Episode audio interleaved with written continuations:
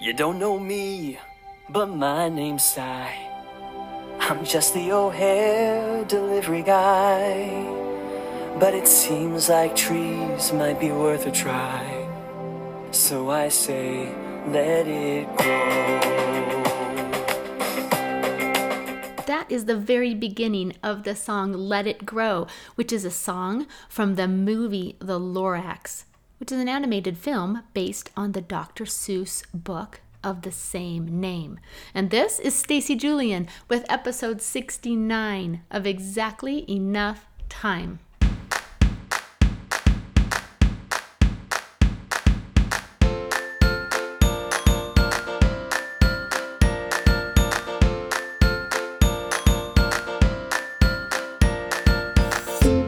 Its title, you might think that this is a podcast about productivity. And while I love to get stuff done, Exactly Enough Time is much more about being present. It is about recognizing the time you have and making the most of it. It's about choosing to be playful and living with intention, curiosity, and connection.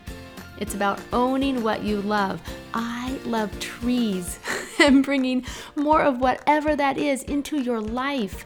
I am a life enthusiast and a believer. In this podcast, I tell stories and I invite you to celebrate people, places, and things that make you and your life amazing.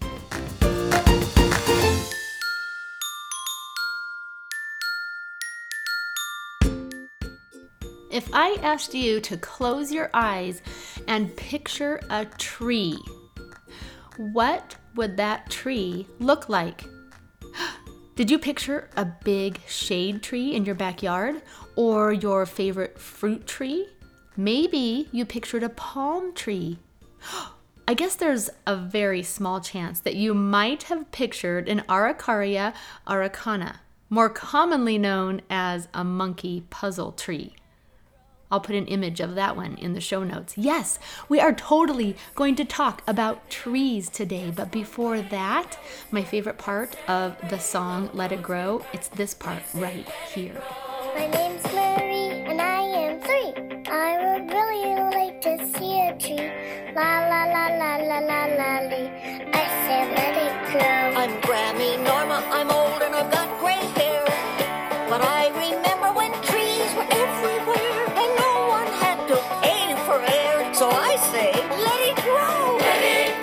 I have a picture that I love.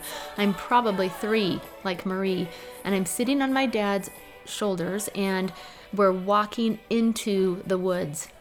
I am now a grandmother with gray hair. Thank you, pandemic. But I have loved trees my whole life.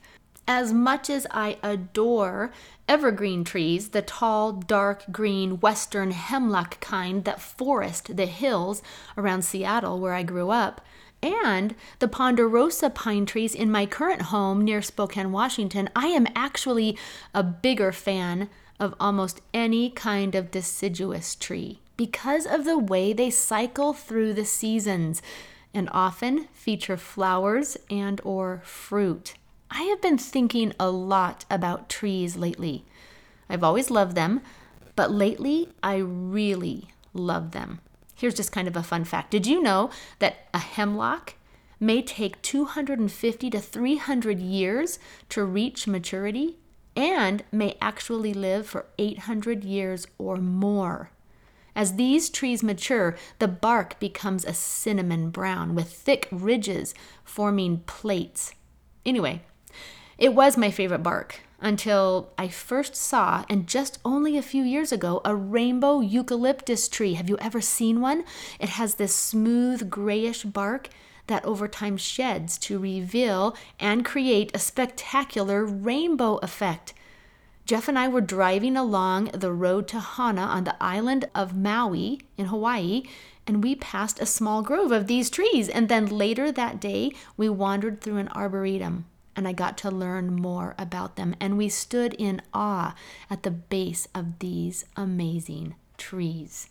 Okay, you guys are like, happy for you, Stacy. Love that you love trees. Why are you doing a podcast about trees? I'm doing a podcast about trees because I believe you have a tree story to tell. I'm going to begin by reading you one of my favorite children's books. It's a story about a tree. It's called Our Tree Named Steve, and it's by Alan Zweibel.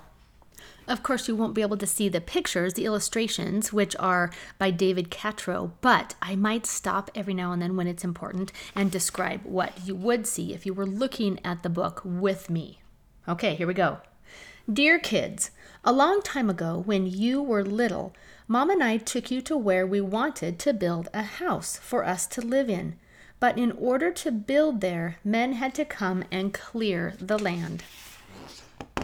I remember there was one tree, however, that the three of you couldn't stop staring at. Adam thought it was crying. Lindsay said it looked nervous, and Sari, who was only 2 years old, couldn't pronounce the word tree and called it Steve. I love you, Steve, she kept saying, and then Adam and Lindsay started saying it, and before too long, Mom and I got the hint, and we asked the builder to please save Steve. The day we moved in, Steve was there to greet us. He quickly worked his way into our lives as a swing holder, target, third base, hiding place, jump rope turner, and whenever our dryer broke down, he held our underwear with pride. Yes, right there in the center of our yard, this weird-looking tree grew to become the center of our outdoor life. Through all our barbecues, campouts, dance parties, or when Adam and Lindsay started getting crushes on the Simon kids next door, Steve adjusted to our every need. The picture shows two teenagers sitting at the base of the trunk talking. And it wasn't always easy standing tall through snowstorms in the winter, or when Uncle Chester napped in the hammock. That couldn't possibly have been fun. Uncle Chester is a large man. Not to mention the time the sewer overflowed. Ugh. And Steve sucked up all the smelly water before it drowned Kirby, the dog. Then got so sick himself that the tree doctor had to give Steve a haircut that made him look like a big thumb. Through the years, Mom and I have tried to show you, in a world filled with strangers, the peace that comes with having things you can count on, and a safe place to return to after a hard day or a long trip. Which brings me to the point of this letter. Last week, a storm hit our area. And though we spared Steve's life a long time ago, this time we couldn't save him. Are we sad? Sure we are. But even in his final moments, when he could have fallen on our house, or Sari's swings, Kirby's house, or Mom's garden, Steve performed his last trick and protected all of us to the very end. And friends like this are hard to find. So when you come home from Grandma's next week, Steve will not be able to greet you as he has done in the past.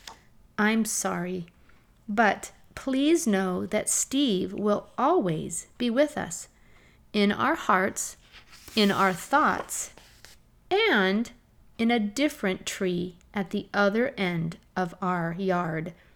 The illustration is of a brand new tree house perched up high in the branches of another tree. See you next week. Love, Dad.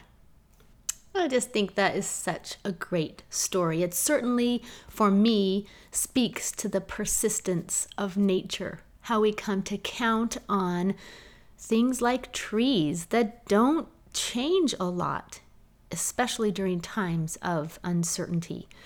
So if Wikipedia is right, there's a decent chance that you're familiar with a poem called Trees by Joyce Kilmer. I think that I shall never see a poem as lovely as a tree whose hungry mouth is pressed against the earth's sweet flowing breast. A tree that looks at God all day and lifts her leafy arms to pray. A tree that may in summer wear a nest of robins in her hair. upon whose bosom snow has lain, who intimately lives with rain.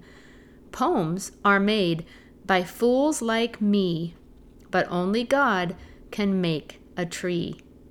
I guess lots of people over the years have tried to say that Joyce wrote that poem thinking of just one specific tree, but according to his oldest son, Kenton, it was written in the afternoon in the intervals of some other writing. It turns out his desk was in an upstairs bedroom by a window, and it looked down on a wooded hill. So, according to Kenton, it's a poem that you can apply to your favorite tree. In a talk he gave several years ago, Dieter F. Uchtdorf said this: "It's remarkable how much we can learn about life by studying nature. For example, scientists can look at the rings of trees and make an educated guess about climate and growing conditions hundreds and even thousands of years ago. One of the things we learn from studying the growth of trees is that during seasons when conditions are ideal, trees grow at a normal rate. However, during seasons when growing conditions are not ideal, trees slow down their growth and devote their energy to the basic elements necessary for survival." Those words have come back to me a number of times as we have walked around our neighborhood more than we ever have over the course of the last 7 or 8 weeks. And I think about that a lot. I think that that's almost precisely what our world has done. If you're not caught up in the actual frenzy of this pandemic, and I'm so mindful of those that are, then you're like me and you're biding time and you're settled in and you're limited in what you can do. And it makes me think of growing conditions that aren't ideal. And it's reminded me, I guess I've given myself permission on a couple of occasions to not feel that I need to be doing. And I've really enjoyed that. I've enjoyed the opportunity and the permission to step back and to focus on things that are more essential to my survival, or at least to my well-being. I do think trees are a pretty awesome metaphor for growth in general, right? The way they concurrently build a stronger foundation even as they are reaching to the sky. In the backyard of my grandma's house growing up, Grandma Hall, was a big walnut tree. And of course I didn't really notice it, in other words, how big it was, until I returned after I had spent a year at college. That's the first time I recognized its presence. We had played in and around and on that tree for many years, but when I came back after being gone for a while, I saw it, and I was just so stunned by its beauty and its permanence. It was probably one of the first times that I thought about trees and what they've witnessed over time. It's really a remarkable thing. A few years ago, I was in Melbourne, Australia, and I wandered one evening down to a park in the center of the city called Treasury Park. And as I walked into the park and turned a corner, all of a sudden I was aware of these huge, what I now know are called Moreton Bay fig trees. And it was almost a sacred experience, you guys, to walk amongst these giants at twilight. I was almost instinctively drawn, to reach out, and I stopped in front of one of them and put my hand, just on its trunk, and had that thought again, right? That I'm standing here and I'm touching something that has been here for hundreds of years and has seen so much, I'm sure, change and upheaval and all of the things that we puny humans like to worry about, which are important things. But I just thought of what this tree could tell me if it could talk. Of course, we talk a lot about family trees. I love that metaphor, right? With roots that are our ancestors, and then as we create our own families, branches and leaves that reach out and continue to grow and continue the family. And sometimes there's painful episodes, that are a part of our family tree for sure. I mean, sometimes branches are cut off or they're cut short. Sometimes the trunk is painfully what seems to be split wide open. But then sometimes, in the case of my family, branches are grafted in. And of course, some family trees bear lots of fruit and others less. But all are unique and beautiful and full of purpose. There's an Irish blessing that says, "May the roots of your family tree grow deep and strong." And then there's the funny quote that says, "Some family trees have beautiful leaves and some have just a bunch of nuts." But remember, it is the nuts that make the tree worth shaking. The author of that is unknown. Where I live, we're starting to talk about a phased return to more normalcy, right? So this morning, I got to go on a walk, an in-person walk with my friend Sue, and I took advantage of that, and I asked her, "Sue, what do you love about trees?" What I love about trees is the shape. Look at this fabulous, big, rounded shape. Almost looks like a big, fat lollipop in this beautiful area of garden. That's what you see, is that shape. Oh, I love it. So, did you hear those birds singing? Isn't that amazing? I love spring. I came home from my walk with Sue and I asked my husband. What I love about trees is they're tall and majestic with a solid foundation. I just love the different colors of green. It's like a tree saying to me, "I'm here, deal with it." That's so cute. And then I decided to ask Addie. I like trees because during homeschool, I learned that trees bring oxygen. And then I asked Siri. Trees provide shade and shelter, timber for construction, fuel for cooking and heating, and fruit for food, as well as having many other uses. In parts of the world, forests are shrinking as trees are cleared to increase the amount of land available for agriculture. So clearly, humans need trees for oxygen and a variety of other things. But why do you need trees and why do you love them? You guys, when it comes to telling stories, the genesis of so many personal experiences are rooted, did you catch that pun, in all sorts of everyday things that we quite often walk past. I bet you have a tree story or two. Right now, we are just a week or so away from a recurring story in my house that involves two big cherry trees in my backyard and all of the birds that flock to eat the cherries before my husband and my sons fight them off with a variety of ammunition. We hang shiny things in the tree. We hang a big owl. We move it around and hang it on various branches of the tree. We play music. And I'm not going to lie, there might be a pellet gun involved. Lots of yelling, lots of clapping. And the funny thing is, and don't tell the boys, there are enough cherries, you guys. There are enough cherries for the birds and the Julians and all of the Julians' friends. I love that Trey, my third son, is home again this year. He's missed cherry season a couple years now, but it's so fun when Trey is home because Trey is the one that's willing to climb the cherry trees. And when I say climb, I mean all the way to the top in death-defying style. And then he will pick the cherries and throw them down into the bowl that Addie moves around attempting to catch the cherries. I already mentioned that I'm from the Pacific Northwest, and so I have a love for the smell and feel and presence of tall pine trees. So when I got married and neglected to have the conversation with my husband about what kind of Christmas tree we would get, and then later found out that he's allergic to pine trees, what? Trust me when I tell you there was some thought work involved in that mental adjustment, because I grew up either going out into the woods and cutting our own Christmas tree, or at least as a family going to the tree lot to select the perfect tree. But guess what?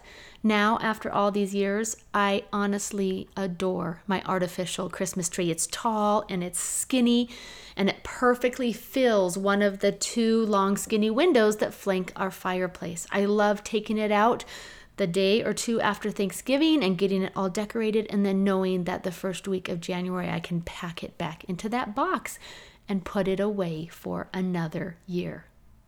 Newspaper editor Julius Sterling Morton wasn't afraid to think like my Christmas tree. Big. In 1855, he started building a modest four-room house in Nebraska City, Nebraska, that later expanded into a 52-room White House look-alike. But it was only after his mansion was finished that Morton realized he had a problem. His spacious new digs sat on a desolate prairie, which made it hard to attract neighbors. So Morton went to work planting trees, lots of trees. To gin up a little help, the newspaper man proposed a holiday on which all Nebraskans would join in. The State Board of Agriculture loved the idea, and on April 10, 1872, Nebraskans planted more than 1 million trees. The tradition became so popular that in 1885, Nebraska made Arbor Day a legal holiday, even tweaking the date to April 26th, Morton's birthday. Soon, the rest of the country was celebrating Morton's brainchild, and today, tree planting days are celebrated around the world. In the New Testament, in Matthew chapter 7, we read, "A good tree cannot bring forth evil fruit, neither can a corrupt tree bring forth good fruit. Every tree that bringeth forth not good fruit is hewn down and cast into the fire. Wherefore, by their fruits ye shall know them." And, speaking of the Bible, how's this for a biblical name? Methuselah. Methuselah is the name of a tree, you guys. At the ripe old age of 4,800 years, Methuselah, a Great Basin bristlecone pine, may just be the world's oldest living thing. What's its secret? The bristlecone's dense, hard wood is nearly impenetrable for insects and fungi, so there's no chance of rotting. And the inhospitable mountaintop it lives on scares away wimpier plants that would compete for resources. So where can you see Methuselah? You can't. Its exact location in California's Inyo National Forest is kept secret to keep vandals at bay. In other words, Methuselah's been placed in the forestry equivalent of the Witness Protection Program. Okay, that's it for Stacy's weird mashup of tree facts and stories, except to say that I know you have trees in your life. You have stories that stem from relationships with a tree or multiple trees, memories that are linked to this idea of trees. I can't think of anything. Well, okay, maybe I can, but there isn't much in life that seems to be more giving than a tree. So I'm going to wrap this up with these words. I'm pretty sure you'll recognize them from Shel Silverstein. And after a long time, the boy came back again. "I am sorry, boy," said the tree, "but I have nothing left to give you. My apples are gone." "My teeth are too weak for apples," said the boy. "My branches are gone," said the tree. "You cannot swing on them." "I am too old to swing on branches," said the boy. "My trunk is gone," said the tree. "You cannot climb." "I am too tired to climb," said the boy. "I am sorry," sighed the tree. "I wish that I could give you something, but I have nothing left. I am just an old stump. I am sorry." "I don't need very much now," said the boy. "Just a quiet place to sit and rest. I am very tired." "Well," said the tree, straightening herself up as much as she could. "Well, an old stump is good for sitting and resting. Come, boy, sit down. Sit down and rest." And the boy did.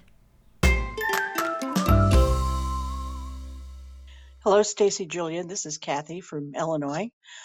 I have been a big fan of yours since before your magazine days, I swear.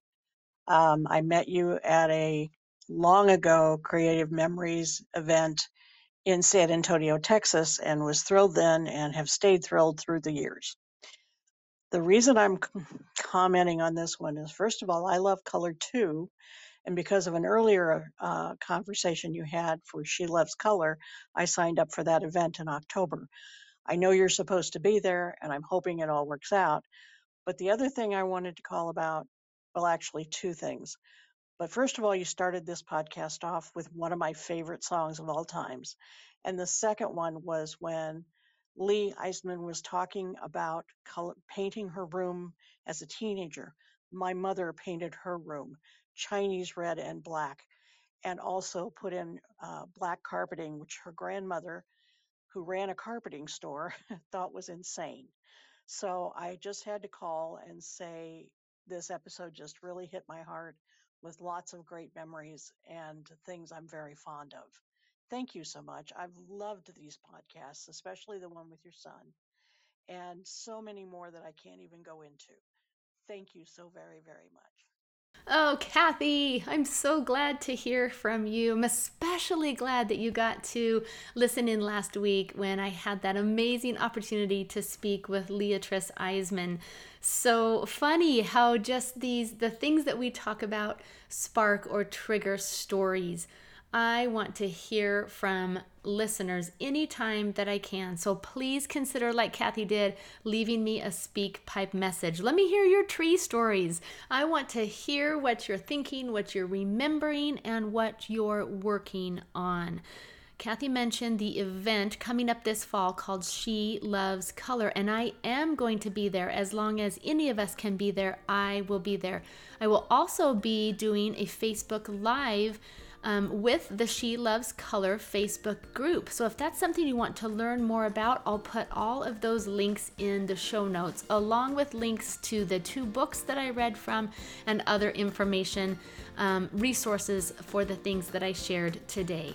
Of course, I will be sending Kathy a story starter kit from the Story by Stacy line that I create with Close to My Heart. I appreciate their sponsoring that aspect of my podcast. It means so much that I'm able to share those storytelling tools with you.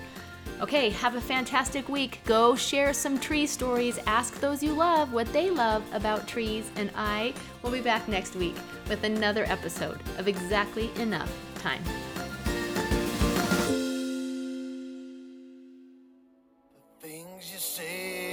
Might be true. It could be time to start anew and maybe change my point of view.